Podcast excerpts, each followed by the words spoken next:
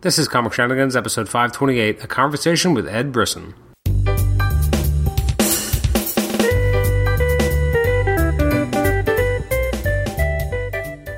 Welcome to the Comic Shenanigans podcast. I'm your host, Adam Chapman. This is episode 528. Today I sit down with writer Ed Brisson to talk about his work on, uh, well, a bunch of different Marvel projects, but this has really been a big year as a lot of the books he was started working on last year in 2016 finally saw fruition and published by Marvel. We're talking Bullseye, we're talking Iron Fist, we're talking Cable. Uh, so he's had a lot of projects that are coming out right now, and uh, they're actually very enjoyable to read. And so I got to sit down with Ed and talk about kind of his entry into comics, how that kind of came about. Uh, we also talk about uh, how he also was paying the bills for a while as a letterer in comics, uh, what that meant to him, and uh, what it means to him to be able to now write full time. You can email me at comicshenanigans at gmail.com. You can like the show on Facebook, rate and review us on iTunes, subscribe to us on iTunes, and also listen to us on Stitcher. Our uh, upcoming episodes, we are going to have uh, a conversation with John Wright Thomas is coming up soon. We're also going to have a conversation with Cory Sedlmeier soon. So those are, uh, if you're coming to us from the Marvel Masterworks Forum, you're definitely going to want to uh, enjoy those two interviews. Corey has done an amazing amount of work um, with the archives at Marvel and also uh, putting together a lot of their collected editions. But he also came up uh, as uh, Axel Alonso working in his office, uh, both as an intern and I guess uh, as a, an editorial um, assistant as well, before eventually making his bigger mark um, in the uh, collection department. But he also had a hand in a lot of different books as an editor at that time. So I'm excited to talk with Cory about that. And we're also going to do a bit of a market watch update with uh, John Wright Thomas, otherwise known as Gormu, just kind of talking about uh, books that came out this year, books that are uh, slowly going out of print, and also talking about some of the surprises that we've seen listed over the last year and a half, because it's been a little while since we've sat down. Actually, since last time we sat down, it's maybe a, nine months or so, but uh, a lot has happened, and we also know a lot of the books that are coming out in the next five to six months. So we actually do have kind of a year and a half's worth of content to talk about, uh, either that's already been published or, or is about to be. Um, anyways, that'll be in our next couple of episodes. We'll also have a conversation talking about uh, Star Wars: The Last Jedi. That'll be our spotlight episode uh, on, I believe, the 16th of December is when that comes out. So we'll be recording it that evening and probably go up the next day. Anyways, without further ado, let's get right into the episode where we talk with Ed Brisson. Enjoy.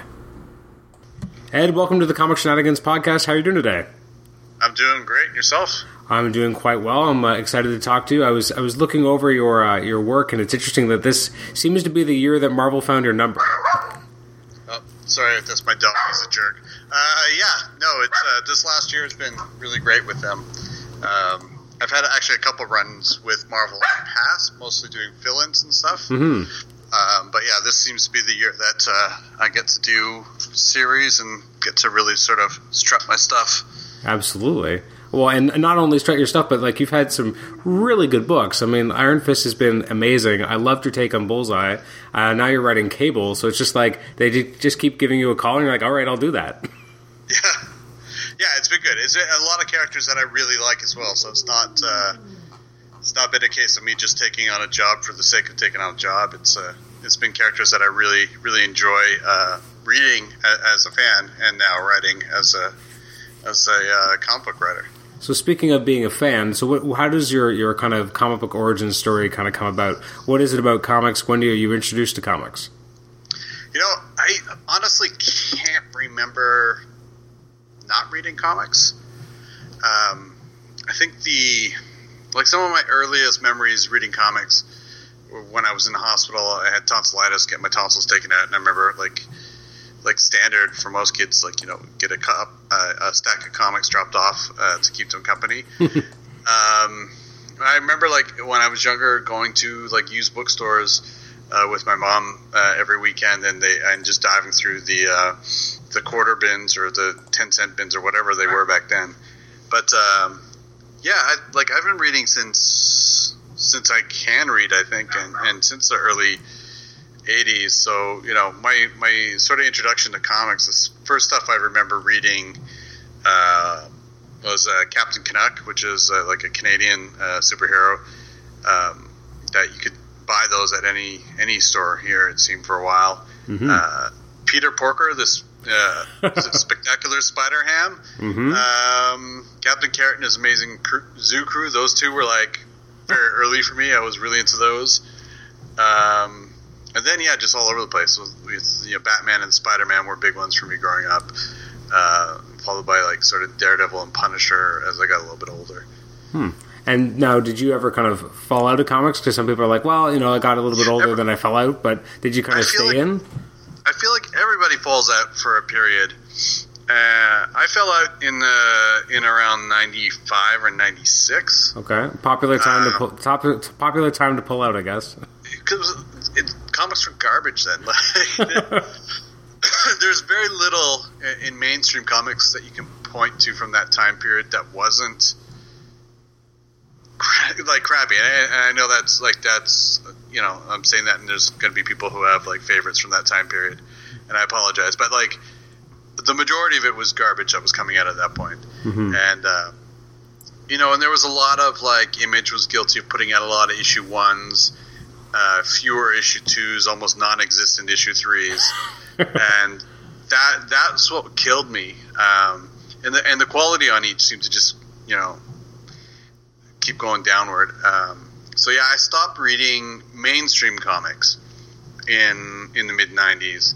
I was still picking up a lot of stuff from publishers like uh, Drawn Quarterly and Fantagraphics, um, mm. Slave Labor, and uh, you know a few of the other publishers that were around back then. A lot of the um, Joe Matt, Chester Brown, Seth, uh, uh Dave Cooper sort of comics uh, mm-hmm. I was really into back then. Um, so yeah, I stopped around 90, I want to say 94, 95, maybe 96, and then picked up again about five years later. Now, what was it that kind of brought you back in? Um, it was, you know, I, I was doing like uh, during that time I was creating comics as well. I used to write and draw comics, mm-hmm. and I sort of got interested in mainstream comics. And uh, rather than jumping back into reading them, I had this idea for a comic I wanted to do, which was a um, police force that was tasked with only dealing with superheroes, and the, the, people in the police force would be superheroes. And I was telling a friend, he's like, "Well, you should check out this book called Powers before you do that." And uh, so I went and picked up Powers, and like my first thought was, "Crap! Like this is you know, it was what I wanted to do." Uh, but that was my introduction to Bendis.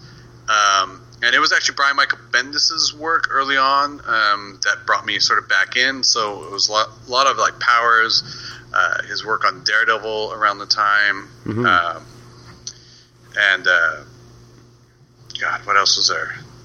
I'm totally blanking.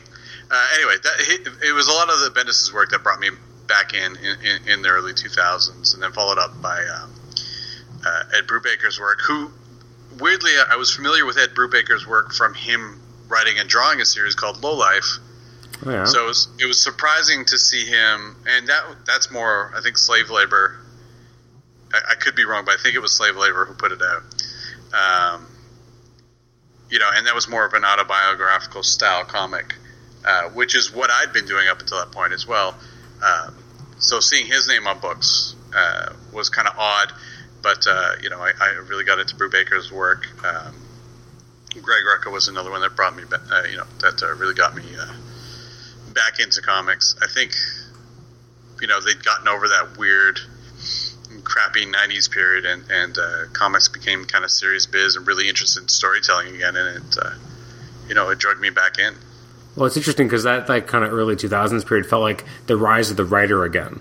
Um, yeah. Because obviously the the '90s, especially, was the you know the era of the artist. The the art was what was king. Um, I mean, Image kind of typified that, and then suddenly the writer became a lot more important, and the storytelling changed as the 2000s kind of went along. And that's an interesting kind of development for the industry, considering what the 2000s, sorry, what the '90s had been. Right. Well, I think, and I think a lot of that was in reaction it, was like that was definitely in reaction to to the to, to the 90s being so artist driven and i think like this is not to take any way, anything away from artists because there's a lot of great like um, auteur style creators who are artists and writers who can do both. Um, but i do i do definitely think that there are just like there are writers that can't draw there are a lot of artists that can't write very well. And and the you know bringing that back together um, and and having the two working together to tell stories is, is much stronger. I do think you know th- there are criticisms being levied sometimes that uh, things have gone too writer centric, which which I can definitely see as well.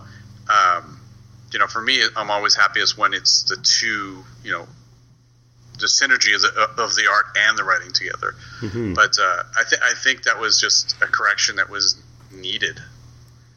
Absolutely. No, I, I completely agree. And yeah, it just it was nice to have that kind of course correction, and I think that's what kind of helped save the industry too. Like obviously there was a lot of books that came out that were really solid, but you had more synergy going on between writers and creators uh, than maybe you had in the '90s when it was again more artist driven, and that was just a reaction to what was going on at the time. You had different art, like different art than anyone's ever seen before. It made sense that that became the focus, but then a bit too much of the focus.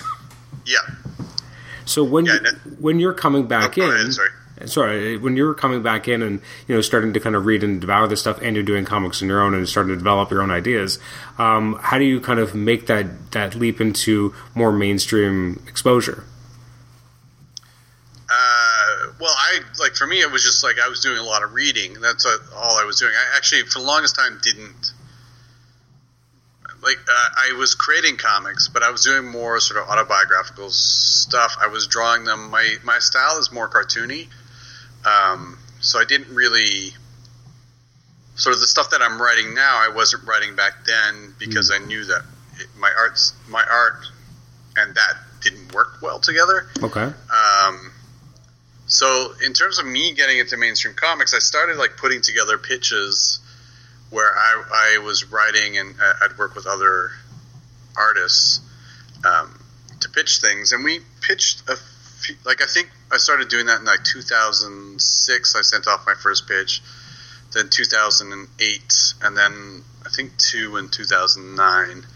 Um, and uh, none of them got anywhere, but weirdly, they all got very close. Like I, I got traction with them, really good feedback um, from publishers. Even though, like the very first pitch I sent in, uh, sent to Image when Erik Larsen was still in charge, and he sent me a very kind, very long email about you know he, how he could have gone either way on this book, et cetera, et cetera, and that uh, you know encouraged me to keep pitching that you know I was on the right path. Um, but yeah, I think I, had done about four pitches between 2006 2009. Um, and then in 2010, I just stopped drawing and decided to focus on writing. Hmm. And uh, I started doing a series called Murder Book, um, which is a series of short crime comics, which you can find online.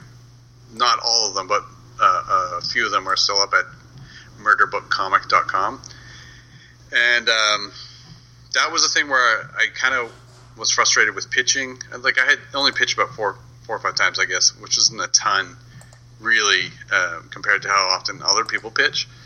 But um, I was kind of frustrated with the whole process of putting together five pages, cover, you know, sort of working on this thing for however long, you know, a couple months usually, mm-hmm. uh, to try and make a good impression. And then you send it off, and you know, once you're done making the rounds, like five editors have seen it, and that's it. And I thought maybe it'd be better to just pour my energy into creating short stories, like five to ten page stories, that weren't necessarily for a publication that I could just put up online for free, that people could read. And um, I like I'd stopped drawing completely at that point. Uh, I was doing those comics in black and white, um, both because they were crime comics and because it was cheaper um, to do that. But um, yeah, and like I like crime is a genre I love. It's a it's a genre that I've had been told several times is is just doesn't sell. It's a, it's a hard sell uh, to readers. And uh, so yeah, I just started publishing Murder Book comic online, and um, started getting some traction out of that. Where where you know some editors noticed my work. Um, and reached out, and uh, it sort of opened a bunch of doors for me. Uh, I will say though, uh, also at the same time, since about 2006. I was lettering comic books. Um, I'd come out of a, a publishing program uh, in Vancouver, and uh, was I was actually had a job as a creative director where I did a lot of um, sort of design of posters and and um, reading materials and, and pre-press and all that sort of junk. And so I had like fairly good grasp on Illustrator, which is a program that you need uh, for lettering and I started lettering my own comics, and then started taking on work lettering comics for other people. So I'd sort of like backdoored my way in a little bit through lettering, Mm-hmm. and um, and then like you know that that helped me, um, you know, in meeting other people, sort of in mainstream comics for sure. Was that always kind of meant as a this is what I'll do for now until the the, the writing kind of takes off? Sort of. It was always it was always the last thing I thought I'd ever do in the industry. Um, it was just a thing that I knew how to do, and I knew how to put books together for print, um, which is weirdly like not a common skill um, among indie uh, comic book creators.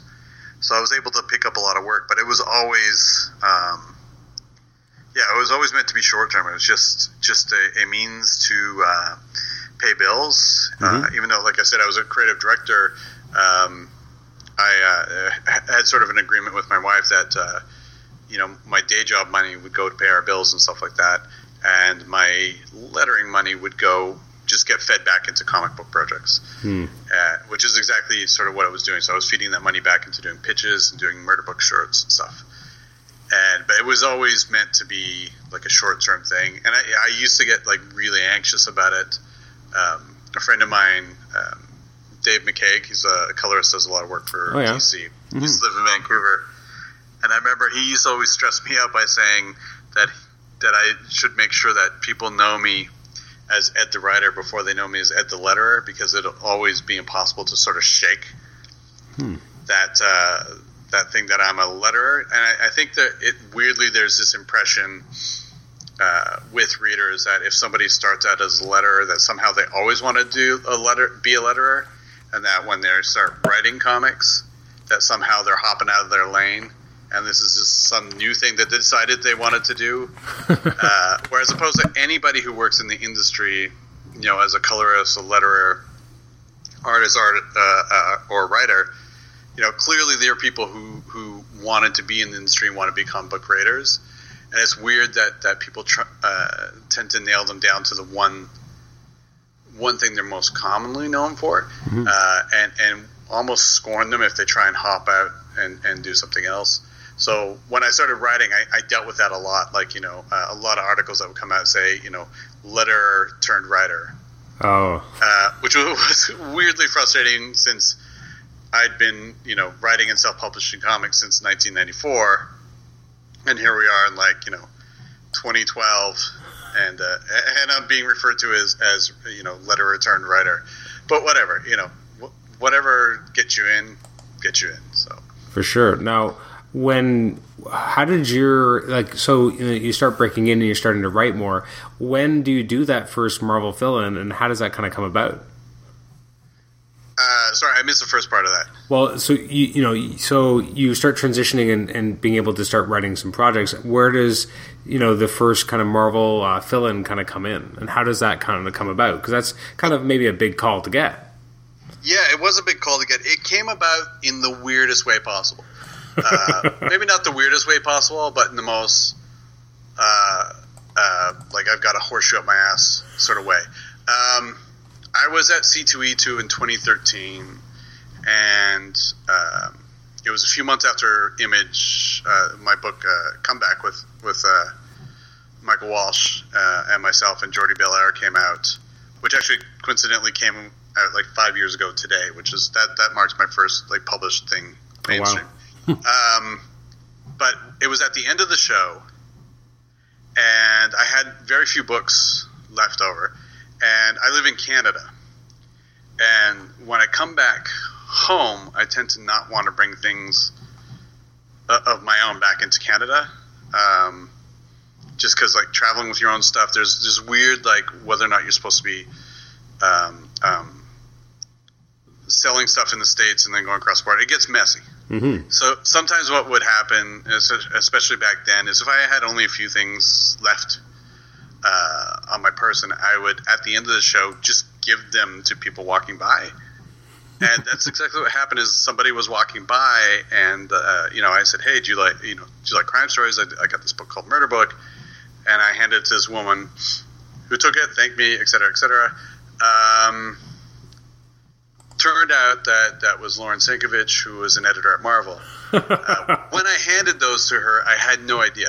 I was literally just trying to get rid of stuff, And she hit me up about two months later saying that she'd read them, she'd really enjoyed them, and would I be interested in doing a, a two issue fill in on Secret Avengers because uh, Nick, Sp- Nick Spencer, who was writing it at the time, had, was going to be taking a couple issues off.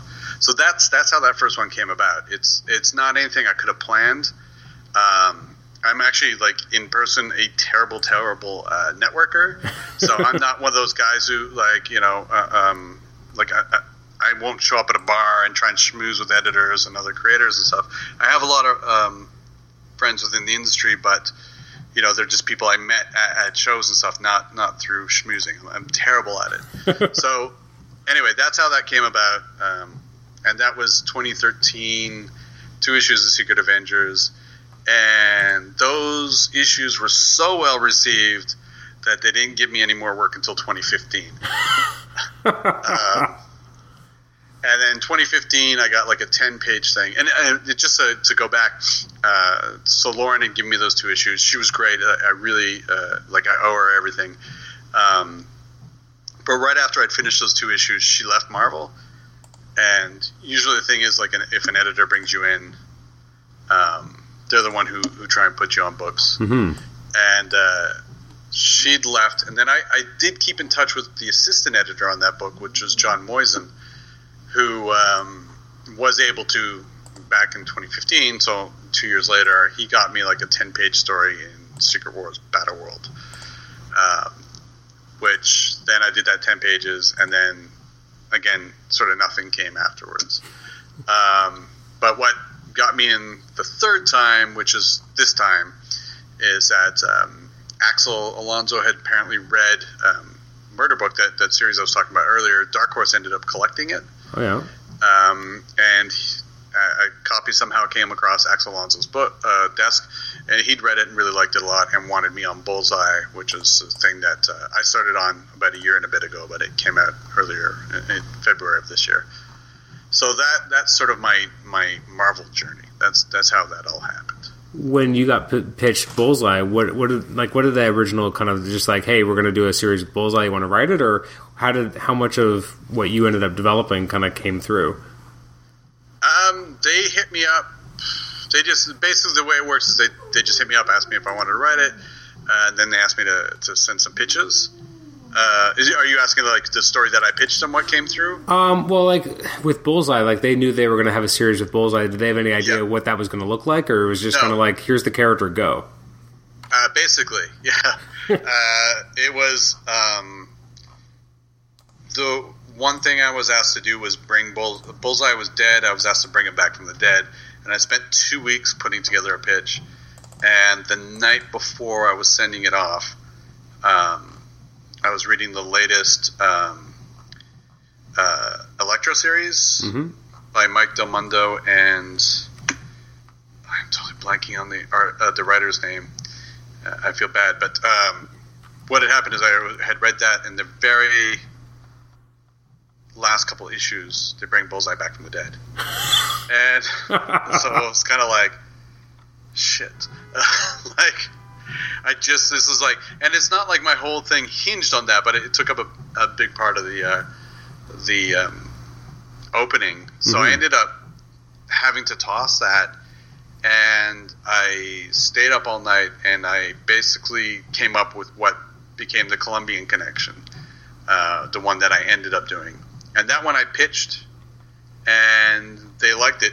Like uh, there's very little that changed from the the initial pitch to to what you see in, in the uh, final book. You know, there's obviously there's tweaking scenes and stuff like that, but the story that I pitched is essentially the story that we told. Do you think it was better that you didn't kind of have to kind of hamstring your story by having to explain something away? That you just kind of got to use the character clean? Yeah, but they're even they were like they didn't want to hamstring me with that at all. They they had said uh, just figure out how he's back and, and, just sort of like try and get that in as quick as possible and move on with the story rather than mm. dwelling on it. Um, so, but yeah, just being able to hop into a story, you know, there's some elements that I kept um, in in it that I, I wanted to do, like you know, he still was off the grid for a long time, so I really wanted it to be a thing where Uh, Bullseye isn't he's not going after Daredevil or anything like that because he's just freshly back. Uh, he just wants to sort of shake, shake off the ring rust and get back into the uh, the swing of things, and you know just wants a wants a gig where he can um, unleash as much damage as possible, and uh, that's that's what we did. Was there any discussion with editorial ever about like did they ever say like don't use Daredevil or like don't have anything about Daredevil and just kind of make this just a Bullseye story? Because I guess when you use, when you're writing a character like Bullseye, I would imagine it's hard not to want to kind of include some sort of Daredevil appearance. You know what? I don't I don't remember if that was a conversation. To be honest, um, I remember not wanting to use Daredevil though, um, just because like every Bullseye story is a Daredevil story uh, usually, and I wanted a chance to just tell like a Bullseye story without that baggage. Hmm. And so just wanted to set him off on his own and, and really try and build him up as a character outside of the uh, outside of Daredevil's shadow. No, you, it's interesting too. You, so I mean, it's ostensibly a bullseye story, but it's also an interesting family drama with you know this kid who wants to be able to do something, and then at the end, it's it's it's very stark ending, but it, it feels very bullseye. What kind of led you to kind of build this type of kind of family drama with bullseye still kind of playing in it as well, and still being bullseye? Yeah, I don't know. I, I'm always just interested in doing like crime family stories. Anyway, like again, this ties back into my my interest in crime, and um, yeah, I don't know. I, I like I think that one thing that I, I, I, find interesting to play around with is definitely like um, sort of uh, generational crime, like like mafia today is not like mafia you know 20 years ago which is not like mafia 20 years before that.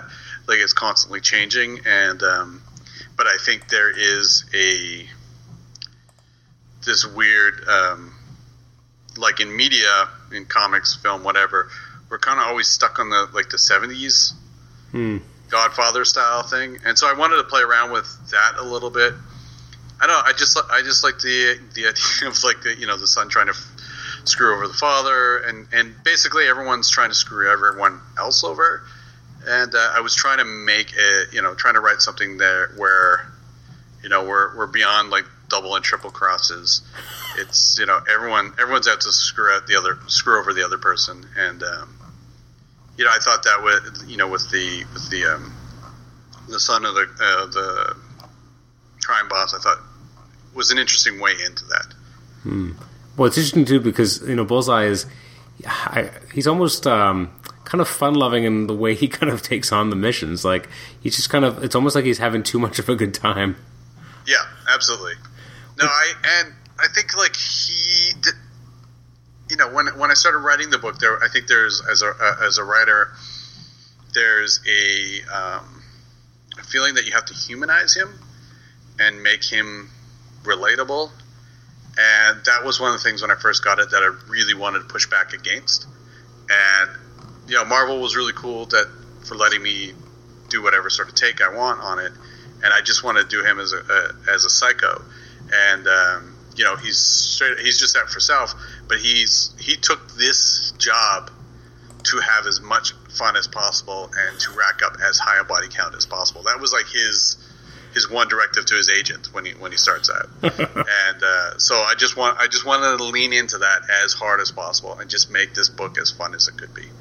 Now, how did you um, end up with Guillermo on, on art? Was were they kind of did they already have an artist when they kind of put you on the book? Did you did they kind of have a short list, or they just kind of provide you the name? Like, how did that kind of work out? I think he was already on the book. Like he was already someone they were eyeing for the book when they signed me on it. Uh, I think he was fairly new. He'd done some Deadpool work before, mm-hmm. if I if I recall. Um, and I know he's done some stuff in Spain, but. Um, no, he was a good choice. I liked his art a lot. I thought he had a he had a lot of fun uh, with it and added quite a bit to a lot of the scenes. Now, how detailed are your scripts for a book like this? Um, I write like I do write like page and panel. Uh, I write fairly um, descriptive panels, but not overly descriptive. I feel like I give the writer, or sorry, give the artist enough to get in there and and give a sense of the scene. I try and put it details I need in there, but I don't want to. Um, I don't want to suffocate the artist. Mm-hmm. Uh, I definitely want it. Like I want it to feel like you know I'm I'm giving them enough that I'm le- not leaving them stranded, but I'm not giving them so much that it's just like that I'm treating them just like a hired hand. You know, I, I really want everything that I do to feel as collaborative as possible. So I want as much of their voice in it as there is of mine. Mm-hmm. And you said before that you were working on it, I guess, a, a, long way before it ended up getting published. Uh, yeah, I, I started on it. I got offered it in June of 2016, and uh, originally it was going to come out later in the year, and then they um, they did that um, uh, running with the devil sort of mini thing tying in the books together so they, they launched them all together so it got pushed back to february i believe okay so a few months not not nothing massive and it made like from a marketing perspective it made a lot of sense now so uh, when you get iron fist so have you already at that point written most of bullseye like at what point in the kind of creation process did they come to you with Iron Fist, and or were you pitching for like a, a new book? Like, how did that kind of come about? Because Bullseye I, was a miniseries, but now Iron Fist is an ongoing. Yeah, that's right. Uh, I um, I got offered Iron Fist in October of 2016, uh, late October or maybe early November. Um, so just over a year ago, anyway. And um, it was just a thing that uh, I gone to New York Comic Con, so I'd actually been able to meet some of my editors face to face. They seemed to be happy with the work I was doing on Bullseye, and um, I had, you know, obviously let them know I was open for more work. Uh, uh, Iron Fist came at a really weird time for me, like at the best possible time, where like I was doing Bullseye, but um, I didn't have much else coming in, and I, I, literally was at this point where I thought maybe I'm done in the industry. Like maybe Bullseye is going to be my swan song. I didn't know, um, and I was looking at the same day that they offered me Iron Fist. I was looking at part time jobs. Oh wow! Uh, and they offered that to me, which staved that off. And then like everything since has been just glorious. Um, but uh, yeah, it was just it, they offered it to me. It wasn't anything that I lobbied for. It wasn't a book that I even knew was coming. Um, but uh, Jake Thomas and um, uh, Axel Alonso called me up and asked me if I'd be interested in writing it, and uh, yeah, definitely Iron Fist is one of my favorite characters. So I was you know, thrilled at the opportunity. Now, what uh, when they offered again, kind of like with Bullseye, what was there any kind of preconceived notion of what they wanted the Iron Fist book to look like, or were you kind of given carte blanche to kind of carve out your own niche? Yeah, nothing, nothing really. They were just like, uh, you know, they wanted to tell sort of a classic Iron Fist uh, story, and um, you know, I grew up watching a lot of uh, Shaw Brothers kung fu flicks, um, and so I, what I really want to do is make something that felt like a Shaw Brothers film. You know, mm. in, in terms of storytelling and and feel. And so, you know, I, I, pitched him a few different ideas, and the one that we landed on was was a tournament uh, on the island. But um, but yeah, did, there wasn't a preconceived, uh, there wasn't a, a, plan at the gate. They just wanted an Iron Fist book, wanted to know what what sort of ideas I had for it, and so I pitched them a bunch, and we went back and forth a bit before we figured it all out and, and you know got everything to where where it was when we started. But uh, yeah, they, they let me just kind of pitch them whatever wacky idea I had. Well, what about the like the way you wanted to portray the character that kind of had you entering him as being kind of this uh, not broken necessarily, but definitely kind of searching for meaning again. Like what what was it about the character you thought that lent itself well to that type of story and kind of provided you the impetus to get him on this island and having this tournament? Uh, well, I think like at the end of the Kaare Andrews uh, Iron Fist Living Weapon run, uh, Kunlun's destroyed, right? And um, one of the things I really wanted to explore is like Iron Fist is supposed to be the protector and uh, the champion of Kunlun. So, like, what does that position look like when the city you're supposed to protect is in ruins and you can't get back there to do anything about it? You know, when we start the series, there's no way for Iron Fist to get back to Kunlun. So I just wanted to start the story in a place where like how how is this affecting him? Like to my mind, he, he would feel helpless. He's not, you know, and he, he's kind of, you know, he, he's losing his connection with his chi, and he's not sure why. Um, and I thought, you know, that seems to me um, like jumps off from the last series fairly well, but puts Iron Fist in a, a position that's easily understandable for new readers. Um, we can sort of through there sort of reintroduce who he's about as he rediscovers who he is. Hmm. How much fun was it to kind of develop these other masters? Well, that was a that was a ton of fun. Those guys are great. It was a lot of fun. Uh, we like uh, Mike Perkins and I did that. Uh, like I sent him the seven uh, masters with the like just a brief description, and then he would send back art, and then based on his art, I would like kind of rewrite the characters and tweak them more so that you know they were as as sweet as possible. But yeah, that was a ton of fun. Who was your favorite? Uh, the Rat of Twelve Plagues. Yeah. Not, I think he's just not he's the just ar- a nasty dude. Not What's the that? not. I was going to say not the armless one.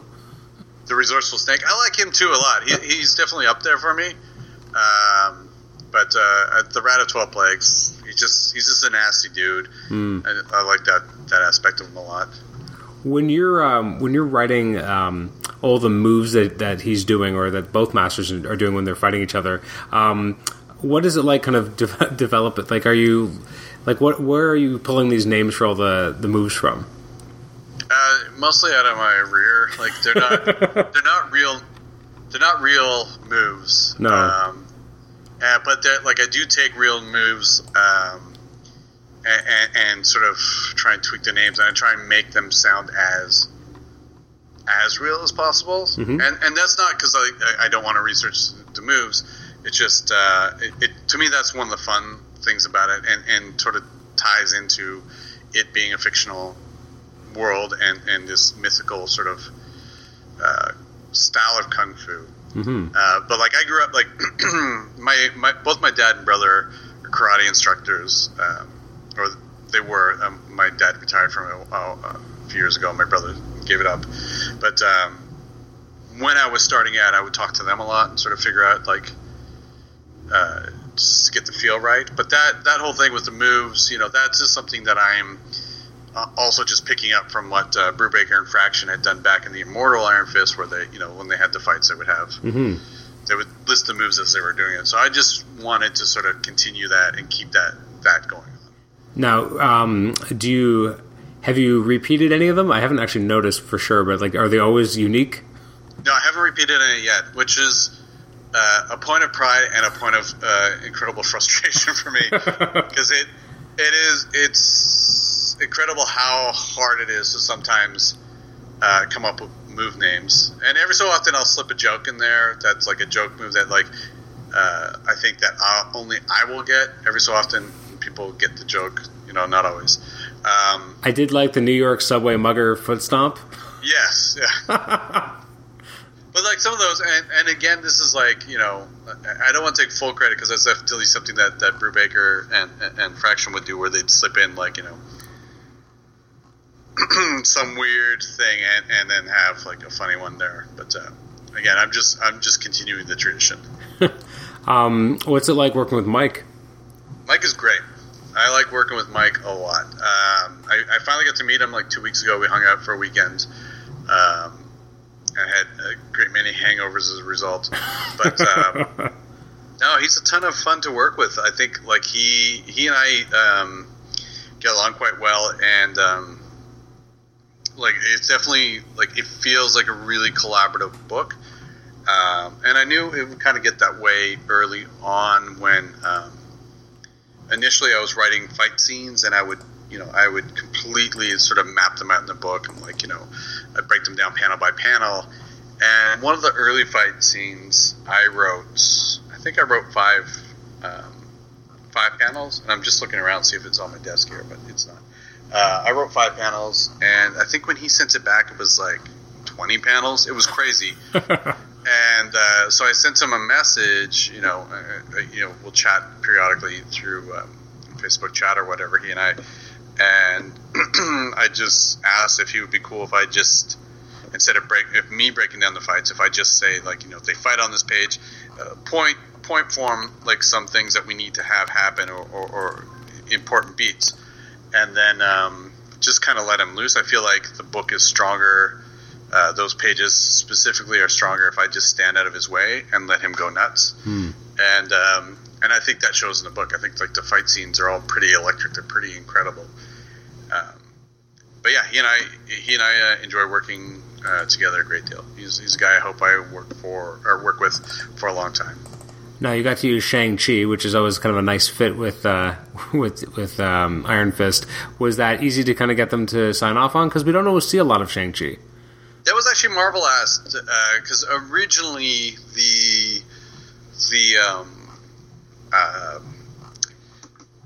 Sabretooth arc was going to come fairly close after the, the first arc um, with the legacy um, initiative that they had. Mm-hmm. But um, scheduling wise, we needed two other issues, and uh, Marvel suggested um, Shang Chi, and I was I was down for that for sure. Like he's a character I wanted in the book at some point anyway, and uh, so yeah, there was no no difficulties getting them to sign off. They were the ones who wanted it, and uh, Hmm. it was a lot of fun to do. Now, speaking of, of the you know the current run with with Sabretooth, so when Legacy was kind of coming on the horizon, um, whose idea was it to kind of bring Sabretooth into the book? I believe that was I want to say it was Axel's idea. Um, he was the one who suggested it first uh, because one thing that you know Iron Fist fans probably know, but most other readers probably don't know, is that Sabretooth actually debuted in Iron Fist. Oh yeah, As, so his very first appearance was him fighting Iron Fist. So they wanted to sort of um, tie back into that and and uh, try and do something interesting. And uh, I already had a story that I kind of want to tell that that uh, Sabretooth actually fit quite nicely into, and and actually I think helped add a lot of depth to that story. Now, I mean, obviously, I guess only two issues have come out with Iron with uh, Sabretooth so far, but um, I really like the dynamic you have between the two, and it seems like we're getting a version of Sabretooth we never get to see. Like we always get to see him framed against certain you know characters. We've seen him with Deadpool, we've seen him with Wolverine, and those are kind of his classic foils. Seeing him with a character like Iron Fist, who yes, they have a history, but for most modern readers, don't usually get to see that or have never really seen that before. It's really nice to kind of see how they play off of each other. Yeah, and I think like you know, to me like Iron Fist, he's a character I like writing a lot, uh, but he's a guy who like mostly grew up in in Kunlun, separated from from you know his, his, his life here in New York and, and stuff. So he's kind of like in a lot of ways still like an outsider, and he's you feel like when he's making jokes, it's always him. I feel like trying to kind of fit in. And uh, like Sabretooth has got no time for jokes, and yeah, I think that there's like yeah, the, the the dynamic between the two because they're working together. They don't really want to be working together. Uh, Iron Fist is trying to make the, the best of the situation. Sabretooth's just kind of annoyed all the time. Um, and I think it makes for like a really fun odd couple style pairing. Um, and it is weirdly like I like writing those two together more than I thought I would. um, I thought it would be sort of a, a weird chore to like make them uh, like I thought it would be a struggle to make those two characters work together in scenes, and then once I started writing and, and it sort of had the, the voices the way I want to tell, it seemed to just make a lot of sense. And, and you know, some of the dialogue sometimes just writes itself, and it's it's quite a bit of fun. Well, it's interesting when you mention the idea of them kind of being like an odd couple because I mean, if you go back to when Marvel first put Iron Fist with Power Man, I mean, they were kind of like that too, where Power Man didn't really have time for what Iron Fist was doing either. Like it was, Yeah. you know, this very odd couple. I mean, now we, we so take it for granted because it's been so ingrained for so many years. But when those two characters were first put together, that was strange. Like those those weren't supposed to mix.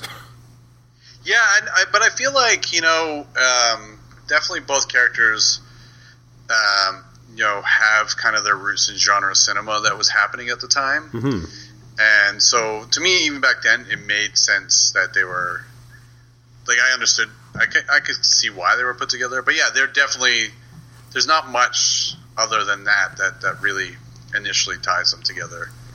Um, and yeah, like this is just this is more of the same. It's but it's it's I don't want to say other. It's really fun, you know. Uh, when you have the two characters visit the, the bar with no name, um, what made you decide to use Bruiser as your uh, as your doorman? Um, you know, I was going through a long list. I had a long list of who was going to be the doorman, uh, and originally I wanted to have Ox, um, but for some reason Ox was not available uh, to be used, and so I went with Bruiser. And I feel like the thing I like about Bruiser is this dude who he's trying so hard. you know, to be this big bad. Yep. And he's he's kind of that guy who will kind of. I, I feel like t- to me he'll do anything to sort of get there. So working the door at like a notorious bad guy hangout seems like the kind of thing that he would do as a as a foot in the door. You know. um, yeah, uh, that, and that's why he's there. And the idea of, of you know this uh, the reason why these two characters kind of come together is because of Constrictor. What where did that kind of inspiration come from? To use Constrictor as as kind of a, a reason for these two men to kind of come together. Um. Well.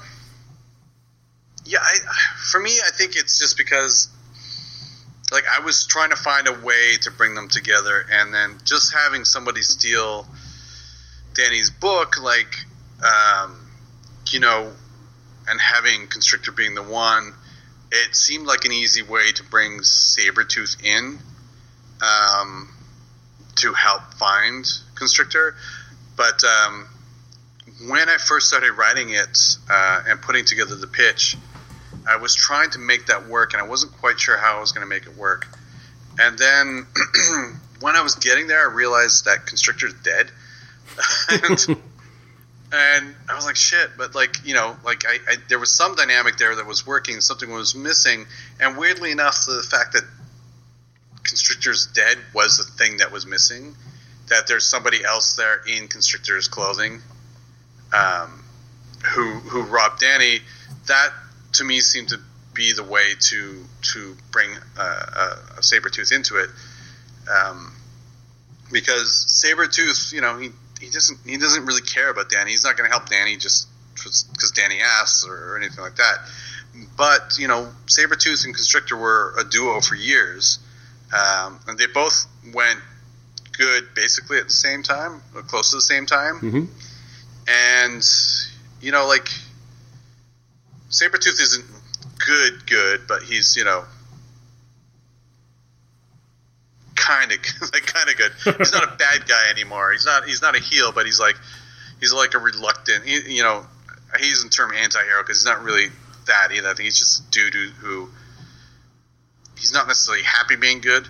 Um, but I think that his friend went good, um, and then his friend uh, and the constrictor died of uh, cancer, I believe. Uh, the fact that um, somebody else is running around in the costume, I think, would really offend Sabretooth uh, because that person's crapping on Constrictor's legacy, which and also conveniently tied into the fact that this was a legacy series, uh, ac- accidentally, but uh, I'll take it. Um, and uh, it just seemed like a good way to bring Sabretooth in and get Sabretooth interested. Was And was it yours or was it yours or Mike's idea to kind of uh, give Sabretooth the long hair again? That would have been Mike's, yeah. Yeah, because it's it's it's interesting to kind of have that back because for a while like he's had kind of more of a short hair thing going on. Yeah. So it's kind of nice to have him looking a little bit more feral, and I, I don't know why long hair somehow does that, but it seems to achieve it for him. Right. So speaking of you know feral characters, how did Old Man Logan kind of come about? Because you know a, a big important run had happened for like the last two years, and now it's yours.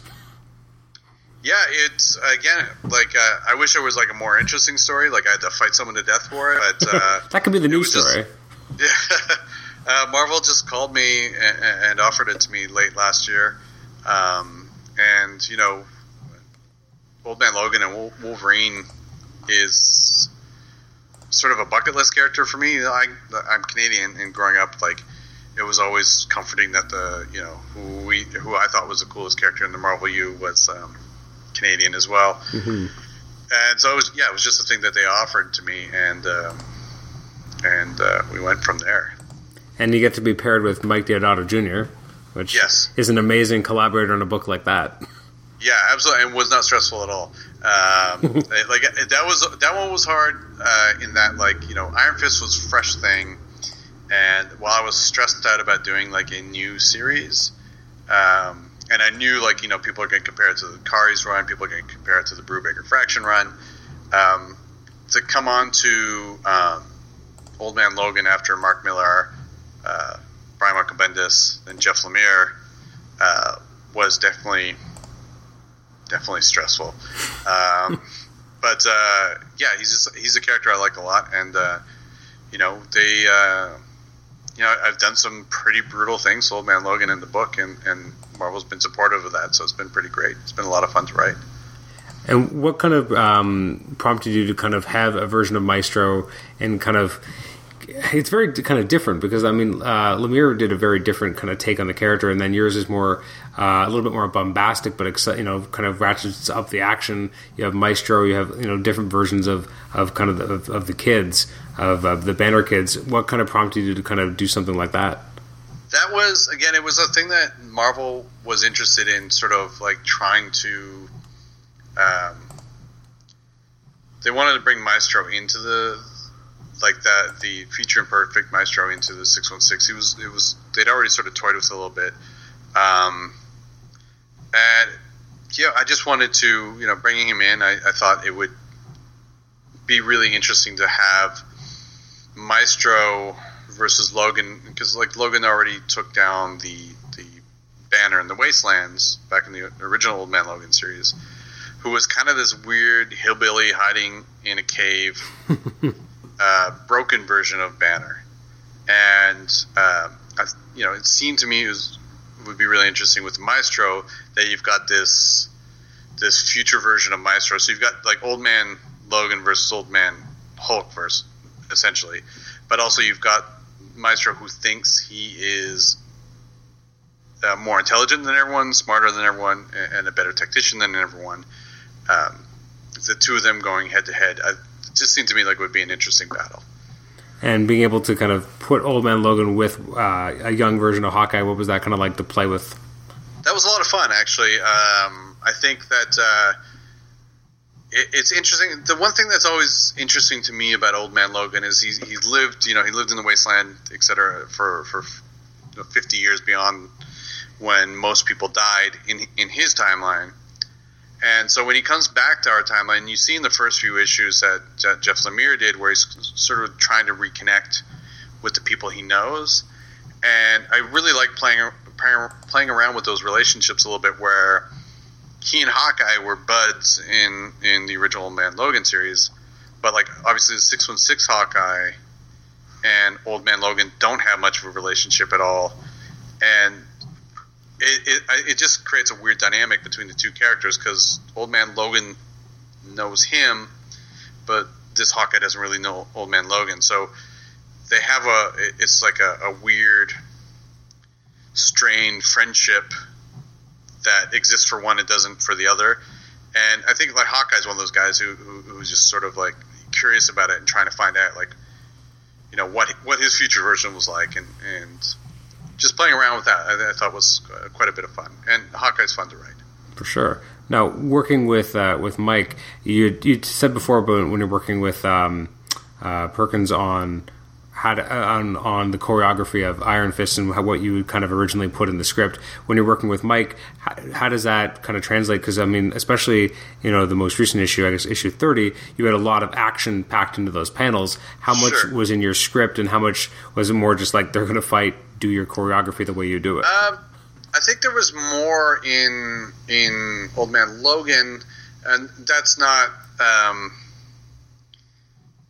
which is not to say that Deodato w- wouldn't have killed it if I if I'd pulled back. But I think the difference between Iron Fist and, and um, Old Man Logan is, is Iron Fist. He's a guy who's fighting a lot with like his fists in his hands, and I, I, feel like sometimes there's only so many ways I can write that. Hmm. Um, and then so letting Mike kind of go loose a bit with it is fine. Uh, but in Old Man Logan, you know, Maestro's hitting them with a truck at one point, like so. I, I, it's, it's just a little bit different in, in choreographing, but also in, in both cases, like I'm uh, as a writer when I'm working with an artist, I try. Um, to not be as like particular about things. So Deodato would do stuff like you know he would take the script and he might change things around, and that was always cool uh, with me. The only time I ever have an issue if when an artist changes things around is if it's something that is required there for the story that somehow gets lost, Hmm. uh, which has happened to me uh, in the past, not in the last couple couple years, but I, I've had that happen in the past where like all of a sudden you get to the end of the issue and you're like, oh crap, this thing that like we seeded in on page three wasn't there. We don't have it in the end. Um, so I tend to, I still like those big action scenes. I try and script out, but again, leave room for the artists to just kind of go nuts. hmm Uh, Issue thirty is That- interesting too, just because of, of the way he uses kind of the white borders on all the panels, like even in, in, in set at times. It was just an interesting visual sense, and I'm wondering if any of that was kind of in your script or if that was just No, no, no. That's all. That's all Deodato. He he's got that that crazy style that's going on. That's uh, that's just beautiful to look at, and that's that's all him. Okay. Yeah, no, it's it's it's really interesting to look at, and it's such an interesting choice, and it really makes the whole sequence play differently than in a good way. And I'm not even sure how like how how someone comes up with that kind of idea of kind of breaking out. Like it's in the panel, the action's not stopping, but there's still kind of a panel break in the middle, and I'm just kind of like it works, and I, I almost don't know why it works. No, he's a Deodato's an incredible storyteller. So that sort of stuff, that's all him, and it's all beautiful. Now, uh, upcoming, what can you tell us about the uh, the upcoming Scarlet Samurai story? Um, man, you know it's funny because like I keep forgetting what's out, so I, I, I always keep thinking Scarlet Samurai's out. I don't know that I can tell you too much. It's just like it's uh, it's going to be you know. You know, obviously, it's it's someone from from Logan's past who's now back as a Scarlet Samurai, but uh, it's a pretty fun, pretty big story um, that involves Scarlet Samurai. Uh, we've got Silver Samurai in there, uh, Gorgon and the Hand, and uh, it's a story that um, I don't think readers will know when they're reading it, but there are things that are going to happen in this story that are going to have very long term effects on Logan that are going to affect him a year down the road. Um, you know, we've been planning out where we're going with this story, and, and there's a lot of stuff that's that's being seeded here, and we're sort of seeded loosely a bit in, in the um, the uh, Maestro run, but you know, you're going to start seeing a bit more, and um, so that that's all I can really say. That everything here means something down the line. Okay, and now that we know that you know the action, the the kind of the, the regular Logan is on his way back from the dead, um, does that kind of uh, I guess it would in some ways affect what you're doing on your book as well? Uh, it actually it, it ties into what we're doing pretty nicely. Um, so yeah, that definitely that like Wolverine being back is definitely going to affect Logan, um, like deeply. Like it, it's just, I think like the one thing about Old Man Logan is he's from an alternate future, right? So even though he's back here and he's got his X Men back, there it he's always been like the surrogate Wolverine. You know what I mean? He's not, you know, and, and that's fine. Like between them, uh, that's good. It's, it's been good, you know, they, um, to have that sort of relationship back. But I think for Logan, when Wolverine comes back, when the real Wolverine is back, that that timeline's or this timeline's Wolverine is back. I think that's going to affect him sort of deeply, but he's not. Obviously, he's not the kind of guy who's going to talk about it. He's not going to sit down and talk about his feelings. but you know, um, he's also the kind of um, cranky old dude who's uh, you know uh, going to just kind of keep it all to himself and just you know maybe wander off and, and, and not discuss it. Just they've got their Wolverine back, so why they need him, sort of thing. Hmm. And uh, so I think that it's it's actually going to really mess with him uh, on on an emotional level, but in a way that he's not he's not going to share with anyone. And before we close out, we also we're, we're forgetting one of your Marvel works. Uh, you're working on Cable right now. That's right. Yep. Now, again, so you, you, you know you're, you're following up Lemire on Old Man Logan. Now you're following up Robinson on Cable. What was it kind of like getting that? And and again, how did that kind of come about? Because you know uh, Robinson was only writing it for what five issues, and then when it reverts to Legacy, it's you. So where did that ch- kind of change come about? Was that always the plan? Uh, I'm not sure, to be honest. If uh, I think he was only meant to be on for the six issues. I think it was six that he was on. I could be wrong. Maybe it was five. Um, No, I think, I think you're right. I think you're right. I think it was six. Oh, no, it was five. It was five. Okay. And then they approached me, uh, asking me if I wanted to uh, come on and work on it um, for the legacy, and um, yeah, like they, you know, they had a team that they wanted Cable to be with, and wanted some sort of story around that. And for me, like I, you know, the early '90s was sort of my real like, like when I decided I really wanted to get into comics and, and make comics and stuff, and and Cable was one of the, the hot books. It was a book I loved back then. And uh, given the opportunity, what I really wanted to do was sort of tie in a story that that um, tied back into a lot of that '90s stuff, hmm uh, but also made sense. and so that that's just kind of what we, I've been trying to do for the for this uh, five issue arc here is just have this story that that feels modern, but also sort of pays tribute to a lot of the stuff that was going on back in the '90s. Now, the characters that you're using, the fact that you're using the Eternals, like, was how much of that was kind of in the use the character, use this, or how much of that was kind of coming from you? That was that was me. That was uh, you know, um, I, I don't want to spoil for people who aren't reading ahead on the solicits on, on who the big guy who's coming back is, uh, and it's also like a dude that I think only readers from the '90s would recognize. But it was a character where I, when they asked me to do it, you know, I hit them up the next day. I'm like, well, what if we brought back blank? And they were all into it. So you know, that was our, that was you know where we kicked off, and uh, and um, what I've sort of been building to in the series. It's interesting, yeah, because the Externals have, I mean, I can't even remember the last time they were mentioned. Yeah, they were they were like 93, 94, and then there was a brief mention of them here and there. Like every so often, there'd be a mention of them, but probably not for at least like ten years. Um, but like Selene, obviously being one of the externals, she's still around. She's uh, she's played a big part in a lot of X Men stories. Um, but she was she was around before really the introduction of the externals. hmm Um, so yeah, it was just I, I thought it'd be a fun opportunity to, to do like sort of a deep dive on some cable history and um, And what better time than the Legacy Initiative, right? exactly exactly Like, if, if this isn't the time to bring it back, then there never is. right. so it's been it's been a lot of fun, um, and uh, yeah, it's just I, uh, hopefully uh, people dig it. I've been just trying to write it as a really fun book.